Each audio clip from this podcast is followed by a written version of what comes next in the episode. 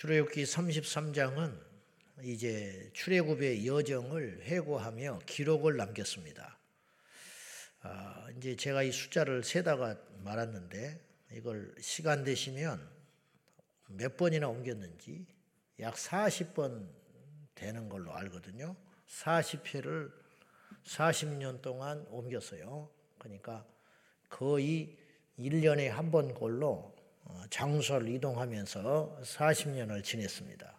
이제 어느 때는 뭐 며칠 만에도 옮겼을 것이고 어느 때는 몇 년씩 살았을 것이고 이제 그렇게 추측이 되는데 출애, 출애굽의 여정을 이렇게 회상하며 우리가 지금 신명기라고 하는 긴 성경책이 남아 있으니까 민수기 33장에 와서 우리가 앞으로 많은 여정이 남아 있을 것 같지만 신명기는 두 번째 설교이기 때문에 이제 민수기 때 거의 40년이 다 찬 거예요.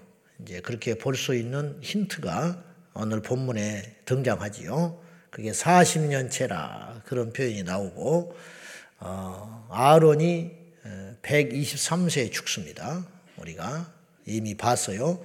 민수기서 20장에서 어, 호로산에 올라서 아론이 죽고 어, 모세는 느보산에서 120세에 어, 죽습니다. 그러니까 모세와 아론이 3살 차이라는 것을 우리가 알 수 있고 그의 누이 미리암도 20장에서 어, 이미 죽었습니다. 그러니까 그러니까 지금 살아있는 생존의 인물은 음, 애굽할 애굽에서 출입할 때 살아있는 인물은 세 명밖에 없어요. 모세, 여호수아 그리고 갈렙 이렇게 있고 모세가 죽고 두 사람만 이제 가나안 땅에 들어가지요. 이게 모든 일이 하나님의 계획과 하나님의 명령대로 이제 되어 가는 것입니다. 자, 모세가 하나님의 명령대로 그 노정을 따랐다라는 말이 2절에 등장합니다. 우리 같이 한번 봅시다. 2절과 우리 3절 봅니다. 시작. 모세가 여호와의 명령대로 그 노정을 따라 그들이 행진한 것을 기록하였으니 그들이 행진한 대로의 노정은 이러하니라. 그들이 첫째 달 열다섯째 날에 라함셋을 떠났으니 곧 유월절 다음 날이라. 이스라엘 자손이 애굽 모든 사람의 목전에서 큰 권능으로 나왔으니 이스라엘 백성들이 마음대로 이게 살기 좋다고 오래 있는 것도 아니고 힘들다고 빨리 떠나자 그래서 떠난 게 아니고 여호와의 명령대로 철저히 노정이 이끌어 갔다는 거예요. 그걸 어떤 식으로 하나님이 사인을 보냈냐면 우리가 출애굽기 40장에 보면 나와요. 지성소의 성막에서 구름이 피어 오르면 이스라엘 백성들이 짐 쌌습니다. 그리고 구름이 먼저 떠나요. 그러면 구름을 따라갔어요. 음. 그 이스라엘 백성들이 밤이든 낮이든 뭐 밥을 먹든 뭐 그들이 기분이 어떠하든지 간에 구름이 피어오르면 그들의 진 가운데 성막이 있잖아요. 그러니까 에덴 동산의 생명나무와 선악과와 같아요. 똑같아. 누구든지 볼 수 있었어요. 에덴 동산의 중앙에 선악과와 생명나를 생명나무를 하나님이 주셨다 그랬거든요. 선택하라 이거예요. 선택하라. 그런데 광야에 놓인 이스라엘 백성들도 진 가운데 성막을 치게 하시고 거기서 구름이 피어오르게 했어요. 선택해라. 순종하든지 불순종하든지 구름이 피어올랐을 때 짐 싸서 떠나면 살 것이고 너희들이 고집부리고 있으면 망한다 이런 뜻이에요. 근데 이스라엘 백성들은 광야기 때문에 비교적 순종이 쉬웠을지 몰라요. 음, 어차피 거처가 정해지지 않았으니까. 근데 아담과는 유혹이 좀 달랐겠죠. 어쨌든 그래서 떠났어요. 그렇게 해서 옮겨 다닌 것이 이제 40년 동안 노정인데 그 노정을 기록을 했다. 이런 뜻이에요. 그래서 근데 이제 그 첫째 시작이 어디서 시작됐냐면 첫째 달 열다섯째 날에 라함셋에서 출발했습니다. 애굽의 라함셋에서 첫째 달 아, 그러니까 1월 15일 날 출발했다. 그런 뜻이에요. 그러면 1월 15일 날이 어떤 의미가 있느냐? 14일 날이 6월절입니다. 14일 날 이스라엘 백성들이 어, 죽음에서 건지운 날이에요. 그러니까 모든 장자를 쳐서 죽였는데 열 번째 재앙으로 아홉 번째까지 재앙을 했지만은 바로가 고집을 부리고 이스라엘 백성들을 보내주지 않으니까 마침내 이스이 애굽에 있는 모든 장자를 쳤습니다. 가축까지 바로의 장자까지 죽고 나서야 바로가 손을 들지요. 그런데 유월절 즉 넘어간 날인데 패스 오버라고 하는데 그때 재앙이 넘어간 표식이 어린 양의 피였습니다. 어린 양의 피를 순결한 어린 양의 피를 잡아서 이스라엘 백성들을 집 문 밖에 문설주에 아, 바르면 그 피를 보고 이 집은 하나님이 택한 백성이라고 하는 사인으로 알고 천사가 지나간 거죠. 죽음의 사자가 지나가서 재앙을 면하게 된 거지요. 그날을 이스라엘 백성들은 지금까지 지키고 있습니다. 6월절을 지키고 있어요. 그래서 이제 14일 날 그런 큰 재앙이 지나간 다음에 15일 날 이스라엘 백성들이 성막을 짓기 위해서 모든 재물과 기물을 애굽 사람들에게 어, 제공받아 가지고 그들을 챙겨 가지고 이제 나오게 되는 거죠. 어, 그날을 기념하여 어, 지키게 되는데 그날이 열다섯째 날이다. 그랬는데 이때가 이스라엘 백성들에게는 새해로 쳤습니다. 새해. 그래서 태양력과 이스라엘의 달력은 달라요. 그래서 이때가 정월로 치는 거예요. 정월 초 하루로 치는 거예요. 그래서 정월달로 보고 그래서 첫날이라는 표현을 쓰거든요. 첫째 달, 어, 첫째 달 열다섯째 날에 사실은 첫째 달이 아니에요. 그래서 이 6월절 이 날을 어, 뭐라고 불렀냐면 어, 들어보셨죠? 니산월, 아비월 그렇게 썼어요. 아비벌이라는 말은 무슨 뜻이냐면은 원래 이제 아비벌이라고 썼는데 아비벌이라는 말은 푸른 싹, 뭐 부드럽다 그런 뜻을 갖고 있대요. 근데 이 아비벌 그러니까 푸른 싹이라는 말은 태양력으로 이 싹이 올라온 날이에요. 그때는 3월이나 4월 경입니다. 그러니까 우리가 추측해 보건데 이 첫째 달 6월절 1월 1월 달은 일반적 태양력으로는 3월이나 4월로 쳐요. 그러니까 그때 애굽에서 이스라엘 백성들이 나왔는데 태양력을 무시하고 어, 이 카이로스의 시간으로 그날이 너희들에게는 진정한 새해 첫날이다. 새해 날이다. 그렇게 하나님이 지정을 해 주신 것 같아요. 그래서 첫째 달이라고 명명하십니다. 이것이 이제 훗날에 이제 그 저기 포로기 이후에는 그 바벨론 명칭으로 바뀌어요. 그래서 어, 니사놀이라고 하지 않고 어, 니사놀 어, 니사놀로 바뀌어요. 아비볼이라고 불렀던 이 명칭이 니사놀로 바뀌게 되는데 니사놀도 들어봤죠. 아비볼 성경에는 아비볼 뭐 니사놀 그런 말이 나오는데 예, 같은 말인데 아비볼로 불렸던 6월절 새해 첫날을 포로기 이후에는 니사놀로 바뀌는데 니사놀은 이제 바벨론 명칭이죠. 니사노이라는 말은 움직인다 그런 뜻이에요. 이게 또 의미가 있는 거죠. 그날 이스라엘 백성들이 나왔잖아요. 그래서 아마 니사노를 쓴것 아닌가 그렇게 봅니다. 정리를 해보면 우리가 지금 이미 다 출애굽기부터 6월절에 대한 이야기, 이스라엘의 3대 절기에 대한 이야기를 반복해서 출애굽기, 레이기, 민수기 여기까지 거듭거듭 우리가 봤어요. 그러니까 잊지 말라고 계속 하나님께서 모세를 통하여서 세대가 바뀌니까 죽고 또 새로 태어나고 하니까 이것을 가르쳐 줄 사람은 모세밖에 없는 거죠. 그래서 신명기에 가서 또다시 명령을 해요. 이스라엘의 역사에 대해서 쭉 설명을 하면서 왜 이렇게 자꾸 반복을 하냐면 잊어버릴까봐. 있는 민족은, 역사를 잊는 민족은 미래가 없는 거예요. 그러니까 우리가 절대 잊으면 안 돼요. 용서하되 잊으면 안 돼요. 일본을 용서하지만 잊으면 안 되는 거예요. 북한하고 뭐 평안이 뭔 이야기는 할 수 있을지 모르나 그들은 6.25를 일으킨 장본이라는 것을 한시도 잊으면 안 돼요. 중국을 잊으면 안 돼요. 소련을, 러시아를 잊으면 안 돼요. 이런 것을 잊지 않고 있어야 우리가 생존할 수 있는 거예요. 근데 그냥 속없이 헬렐레 해버리면 그냥 먹히고 마는 거예요. 그러니까 앙심을 품자는 게 아니라 역사를 바로 알고 바로 대처해라. 이런 말이죠. 물론 역사라는 것은 말씀 나온 김에 제 의견을 말씀드리면 역사라는 것은 승자 독식에 의해서 쓰여지기 때문에 왜곡이 안 될 수가 없다고 저는 봐요. 그래서 우리가 조선시대 또 2조 4대나 2조 4조나 고려시대 이성계가 예를 들면 어떤 인물인가 그건 사실은 잘 몰라요. 이성계가 어, 상대 진영에서 볼 때는 반란군이고 반란군의 순회인 것이고 그리고 건국의 그 주체들에게 있어서는 영웅이 될 수 있기 때문에 그건 함부로 말을 못 하는 거예요. 그러니까 역사는 승자에 의해서 쓰여지기 때문에 그래서 이제 역사가 나중에 사료들이 또 등장하고 새로운 어떤 증거들이 나타나면 바뀔 수밖에 없는 게 역사인 거예요. 큰 물줄기는 안 바뀌지만 그래서 어떤 사람은 충신이었다가 역적이 되기도 하고 어떤 사람은 역적인 줄 알았는데 훗날에 보니까 충신이었던 것이 드러나고 뭐 이런 일이 많이 등장하지요. 지금도 요새도 시끌시끌하잖아요. 뭐 동상을 철거한다 어쩐다.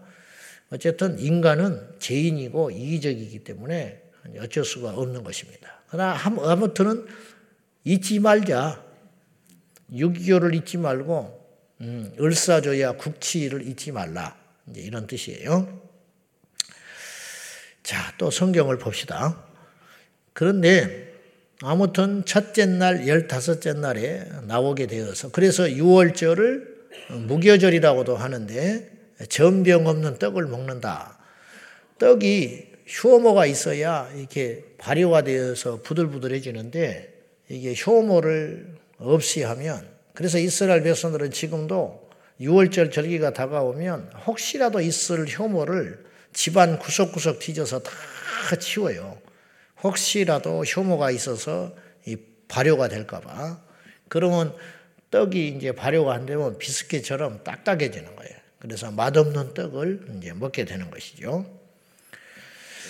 아, 그리고 이제 일주일을 지내게 되는 거죠. 일주일 어, 무교절을 지키게 되는. 예수님이 6월절 날 어, 전날 마지막 만찬을 하시고 금요일 날 돌아가셨다는 것도 이게 기가 막힌 하나님의 타이밍이 있는 것이죠. 하나님은 이렇게 당신의 살아계심을 여러 가지 방법으로 계시하시는데 이런 것들을 코드에 숨겨놨어요. 그러니까 어떤 날에 딱 맞춰서 하나님께서 그러니까 어떤 일을 이룬 다음에 나를 지정하는 게 아니라 그날에 맞추어서 예언을 말씀을 하시고 그날에 맞춰서 세계 역사를 바꿔가지고 딱딱딱 갖다가 맞춰버리는 거예요. 그러니까 이거는 시간의 창조자가 하나님이라는 것을 의미하는 거예요. 예수님이 왜 하필 그때 죽으시냐 이 말이에요. 예. 6월절 어린 양의 피로서 이스라엘 백성들이 살아난 것 같이 온 백성들의 죄를 그 예수 그리스도의 어린 양의 피를 십자가에 그것도 골고다에서 죽으셨어요. 이 골고다라는 말은 해골이라는 말이에요. 이게 사망이라는 뜻이거든요. 사망의 땅에 어린 양 예수께서 민수기 21장의 사건처럼 십자가에 매달려서 죽어주심으로 그 피가 뚝뚝뚝 떨어져서 골고다 사망의 땅에 떨어져서 그 땅이 생명의 땅으로 바뀌고 어린 양 예수의 피로 인하여 인류에게 닥칠 사망의 권세가 넘어간 사건. 이것이 6월절 예수님께서 달리신 사건이라는 거예요. 알고 봤더니 6월절보다 더큰 6월절은 어떤 예표에 불과했고 노아의 방주는 예표에 불과했고 진정한 주인공이 오시기 위한 사전 작업이었다는 거예요. 6월절이 예수, 이 어린 양의 피가 도대체 무슨 혈액이 있어서 죽음이 건너가냐고요. 예? 칼로 지키든지 뭐 살기를 찾아야지 어떻게 피를 바른다고 살아나냐고요. 어떻게 예수를 믿는다고 우리 죄가 없어지냐고요. 그 죄를 없애기 위해서 노력을 한다든지 그 죄를 없애기 위해서 어떤 징계를 당한다든지 그래야지 어떻게 상식적으로 예수님을 믿는다고 지옥 갈 자가 천국 갑니까? 믿어지기 어렵잖아요? 사람들이 우습게 여기는 거예요. 그것을. 어떻게 내가 뱀에 물려가지고 죽어가는데 장대 구리노병을 쳐다본다고 살 수가 있냐고요. 무슨 해독제를 먹는다든지 뭔 그렇게 해야지. 안 그렇습니까? 어떻게 바깥 문설주에 피를 바른다고 죽지 않냐고요. 근데 실제로 그런 일이 일어났지 않습니까? 실제로 죽지 않았어요. 실제로 보는 자는 살았어요. 실제로 예수를 믿으면 저주받지 아니하고 천국에 간다고 해요. 이걸 예표로 심어 놓는 거예요. 인간이 믿지 않으니까. 어? 떻게 마른 하늘에서 비가 내려가지고 그 큰 홍수가 일어나가지고 망할 걸 믿을 수 있냐고요. 그러나 실제로 그런 일이 일어난 거예요. 어떻게 공중에서 예수님이 무슨 선호공도 아니고 구름을 타시고 천사장의 나팔 소리와 함께 마른 하늘에서 주님이 오시냐고요. 오십니다, 우리 주님이. 이것도 안 믿는 사람이 천지로 많아요. 세상 사람은 100%안 믿고 세상 사람이 안 믿는 건 이해하지만 신학생이 안, 안 믿고 신학자가 안 믿고 강단에서 안 믿고 그러니 성도들은 당연히 안 믿죠. 응. 설교자가 100%를 믿고 전해도 전해지는 건 50%인데 안 믿어버리니 뭐 100%안 믿는 거죠. 안 믿는 사람이 천지입니다. 이 땅에. 예수님의 재림을 부정한다는 것은 성경 전체를 부정하는 거예요. 예수님의 재림을 부정하는 사람이 천국과 지옥을 믿겠습니까? 입으로는 믿는다고 하지. 그러나 그건 믿음이 아닌 거예요. 믿음은 99%가 있을 수 없는 거예요. 믿음은 다 믿는 거예요. 어떤 사람을 다, 이 사람을 신뢰해. 근데 하나는 안 믿어. 뭘 안 믿냐? 이 사람이 하는 행동 중에 하나는 내가 못 믿는다. 그러면 이 사람 전체를 의심하는 거예요. 그 하나로 인하여 믿는다는 것은 완전한 신뢰를 말하는 거예요.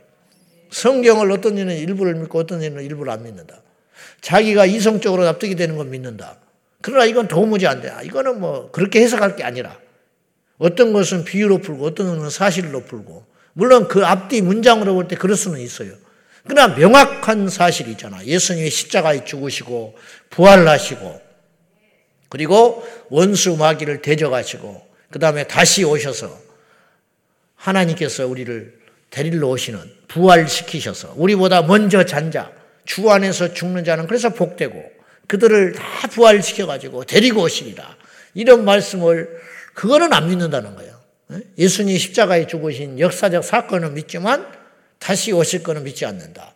이렇게 말은 안 하지만은 안 믿는 사람이 태반으로 많아요. 그거는 구원 못 받아요. 믿음이라는 것은 성경은요 다 믿는 거예요. 성경은 어느 건 믿고 어느 노아의 방주는 안 믿는다. 노아의 방주 사건은 안 믿어. 말이 됩니까? 엘리야의 불을 끌어내는 건안 믿는다. 홍해가 갈라진 건안 믿어. 이스라엘 백성들이 광야에서 40년 산 것은 인정하지만 홍해가 갈라진 건 안 믿는다. 홍해가 안 갈라지고 무슨 수로 애굽에서 나오냐고요. 헛똑똑이들 되지 말고 믿으려면 완전히 이 말씀을 씹어서 먹어서 내 안에 소화할 자세를 가지고 성경을 봐야지 어설프게 어디서 아는 척하고 어? 헛똑똑이 되지 말아서 멸망길로 스스로 가지 말고 성경을 믿으시기를 바랍니다. 내가 이것이 안 믿어진다고 인정을 하고 고백을 해야지 이건 틀렸다고 말을 해서는 안 된다는 거예요. 네. 자, 그래서 괜히 그냥 혼자 열이 나가지고.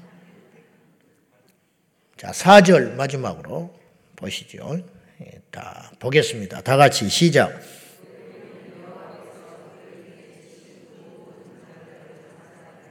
여호와께서 그들의 신들에게도 벌 주셨다. 열 재앙이 그냥 우연히 뭐 파리떼가 출몰하고 이가 나오고 개구리가 나오고 그런 게 아니에요. 그 당시 이스라엘 그 당시 애굽 애들은 그들이 신이었어. 다산 이가 얼마나 많아요. 개구리 얼마나 많아요. 파리 나일강은 애굽 사람들에게 젖줄이고 나일강이 없으면 농사 못 져요. 그러니까 그게 다 그들의 신이었다고요. 나일강에 신이 있다고 믿었고 파리도 신이고 어, 메뚜기도 신이고 해도 신이에요. 근데 하나님이 쳐버리잖아요. 너희들이 믿고 신뢰했던 그 신들이 너희들에게 어떻게 고통을 주는지 봐라. 메뚜기가 고통을 주잖아요. 해가 가려져 버리잖아요. 해가 어두워진다는 건 애굽 사람들에게 상상할 수 없어요. 그들에서 그래서 신을 라 태양의 아들이라고 그랬거든요. 애굽의 왕을 파라오를 어, 라라고 그랬잖아요. 신 이 태양의 아들이다. 근데 그 태양이 빛을 잃어버려요. 그러면 그 태양을 가리는 신은 도대체 얼마나 강력한 신인 거예요. 그래 하나님이 당신을 친히 그렇게 계시하시는 거죠. 그래서 그들의 신들에게도 벌을 주셨다는 거예요. 그러면서 애굽인은 여호와께서 그들을 그들 중에 치신 그 모든 장자를 장사할 때에 이스라엘 백성들은 애굽에서 해방되어서 나오는 날이에요. 얼마나 극과 극입니까? 한쪽에서는 장례를 치르고 있는데 한쪽에서는 찬송을 하면서 나왔어요. 너무 잔인하지요. 어떻게 보면 이게 우리 앞으로 펼쳐질 하나님의 플랜이에요. 무슨 말이냐?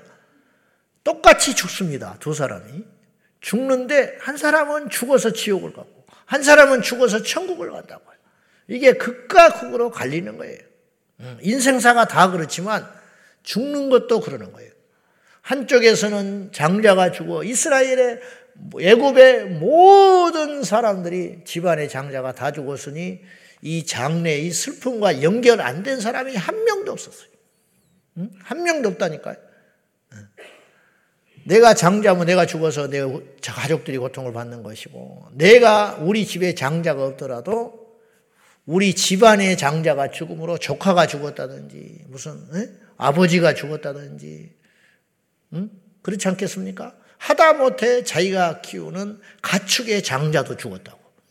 첫날 난 거는 멀쩡한 놈이 잘 있다가 죽어버리는 퍽 쓰러져서. 그러니 슬픔이 한 사람도 없는 집이 없었어요. 애굽의 모든 백성들이. 그렇지 않겠습니까? 잔인하지요. 왕부터 노예까지 시작해서 이 장래에서 장사의 죽음의 이 심판에서 자유를 사람이 한 명도 없었어요. 그 온 애굽이 울부짖고 초상치는 그날 이스라엘 백성들은 할렐루야 하나님을 찬송하며 애굽에서 빠져나왔다. 예, 극과 극이죠. 완전히 극과 극. 우리가 누가 죽으면 다 슬퍼하지만 사실은 그렇지 않다. 실상을 보면. 어떤 자는 그 죽음이 복된 거예요. 어떤 자의 죽음은 저주 중에 저주일 수 있다는 거예요. 할 수 없어요. 하나님이 이렇게 잔악하게 하시나. 그거는 거꾸로 하나님이 살아 계시기 때문에 그러시는 거예요. 결론 맺겠습니다. 지금 여기 와서 보니 이스라엘 백성들이 막바지에 왔다는 걸 알 수 있어요. 40년 차 그리고 이스라엘 백성들이 이제 여단강 근처에 와 있는 거죠. 그래서 알다시피 두 지파 반은 이미 여단강 동편, 가나안 땅 건너편 전에 서편 반대 동편에 진을 치고 자리를 잡게 만들었고 여단강 목전에 있다라는 걸 알 수 있어요. 이제 여단강을 여호수아가 건너가게 되는 것입니다. 홍해를 건넜듯이 여단강을 가르면서 건너가요. 그러니까 강이 두 번 갈라진 거예요. 홍해가 갈라지고 여단강이 갈라졌다. 우리 하나님은 지금도 살아 계셔서 오늘 우리에게 만나를 먹이시고 반석에서 머리 솟게 하시고 홍해를 가르시는 그 위대하신 하나님, 그 하나님이 우리의 생사화복의 주관자이신 걸 잊지 말고 오늘도 철저히 회개하고 죄를 버려 하나님께 속한 자가 되어서 우리 모두 승리하기를 예수님의 이름으로 축복합니다. 기도하겠습니다.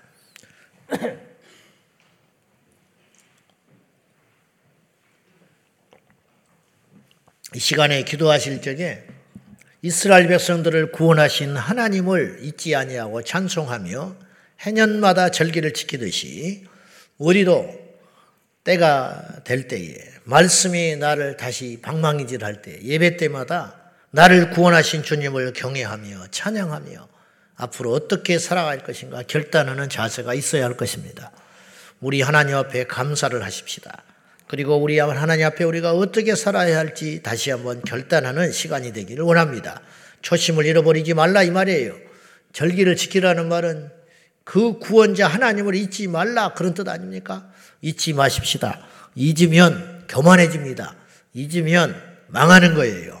하나님, 날 구원하신 예수님의 십자가를 영원히 잊지 않게 하여 주십시오. 다시 오실 우리 주님을 마라나타 신앙으로 잊지 않고 기다리게 하여 달라고 다 같이 기도하겠습니다. 오늘 또 살아계신 하나님 아버지, 영광과 존귀와 찬양을 우리 주님께 올려드립니다. 이스라엘 백성들의 강팍함과 무지함과 연약함을 낳으셔서 절기를 지키라. 기념하라. 6월절을 잊지 말고 광야 생활을 잊지 말고 너를 구원하신 여호와 하나님을 잊지 말라고 하나님께서 말씀하셨듯이 오늘 우리가 잊지 않기를 원합니다. 하나님께서 이루신 역사를 잊지 않기를 원합니다. 날 구원하신 주님의 은혜를 잊지 않게 하시고 회개한 그날을 잊지 않게 하시고 하나님 앞에 나온 그 첫 시간을 잊지 않게 하시고 하나님 앞에 결단했던 그 약속을 잊지 말게 하셔서 아무리 하나님의 은혜가 크고 하나님이신 복이 풍요로하다 할지라도 하나님 앞에 겸손하게 나아갈 수 있도록 도와주옵소서. 역사를 잊은 민족은 소망이 없습니다. 하나님이 행하신 일을 잊어버린 믿는 자는 믿는 자가 아닐 것입니다. 날마다 날마다 날 원하신 주님을 찬양하며 오늘 또두 눈을 부릅뜨고 우리를 지켜보시는 하나님의 눈을 잊지 아니하고 경건과 거룩과 진실함으로 성실함으로 하나님 앞에 행할 수 있도록 도와 주옵소서. 주여 믿습니다. 하나님께서 모세에게 기록하라 말씀하신 것은 잊지 말라. 너희 후대가 결코 잊지 말라는 뜻이 될 것입니다. 절기를 지킴으로 이스라엘 백성들은 다시 하나님을 기억했듯이 오늘 우리는 매 예배 때마다 십자가를 기억하게 하여 주옵소서. 내가 얼마나 흉악한 자였으며 그 흉악한 제약들을 그리스도의 십자가의 위대한 사건으로 구원하여 주시고 살려 주셨음을 한시도 잊지 않아 나태하거나 교만하거나 주님 앞에 거짓되이 행하지 아니하도록 우리를 굳게 잡아 주옵소서. 오늘 또 역사의 주인이신 주님, 다시 오실 우리 주님을 오늘 또 우리가 기다리며 우리 주님 다시 만날 때 어떤 모습으로 만날 것인지 준비하게 하여 주옵소서. 예수님의 이름으로 간절히 기도하옵나이다. 아멘. 주여, 주여, 주여. 살아계신 하나님 아버지, 우리를 붙잡아 주십시오. 날마다 날마다 예수님의 이름으로 구원함으로도 하나님의 전의 이름으로 예수님 다시 오실 우리 주님을 준비하고 기다려 우리 모두가 되게 하여 주옵소서.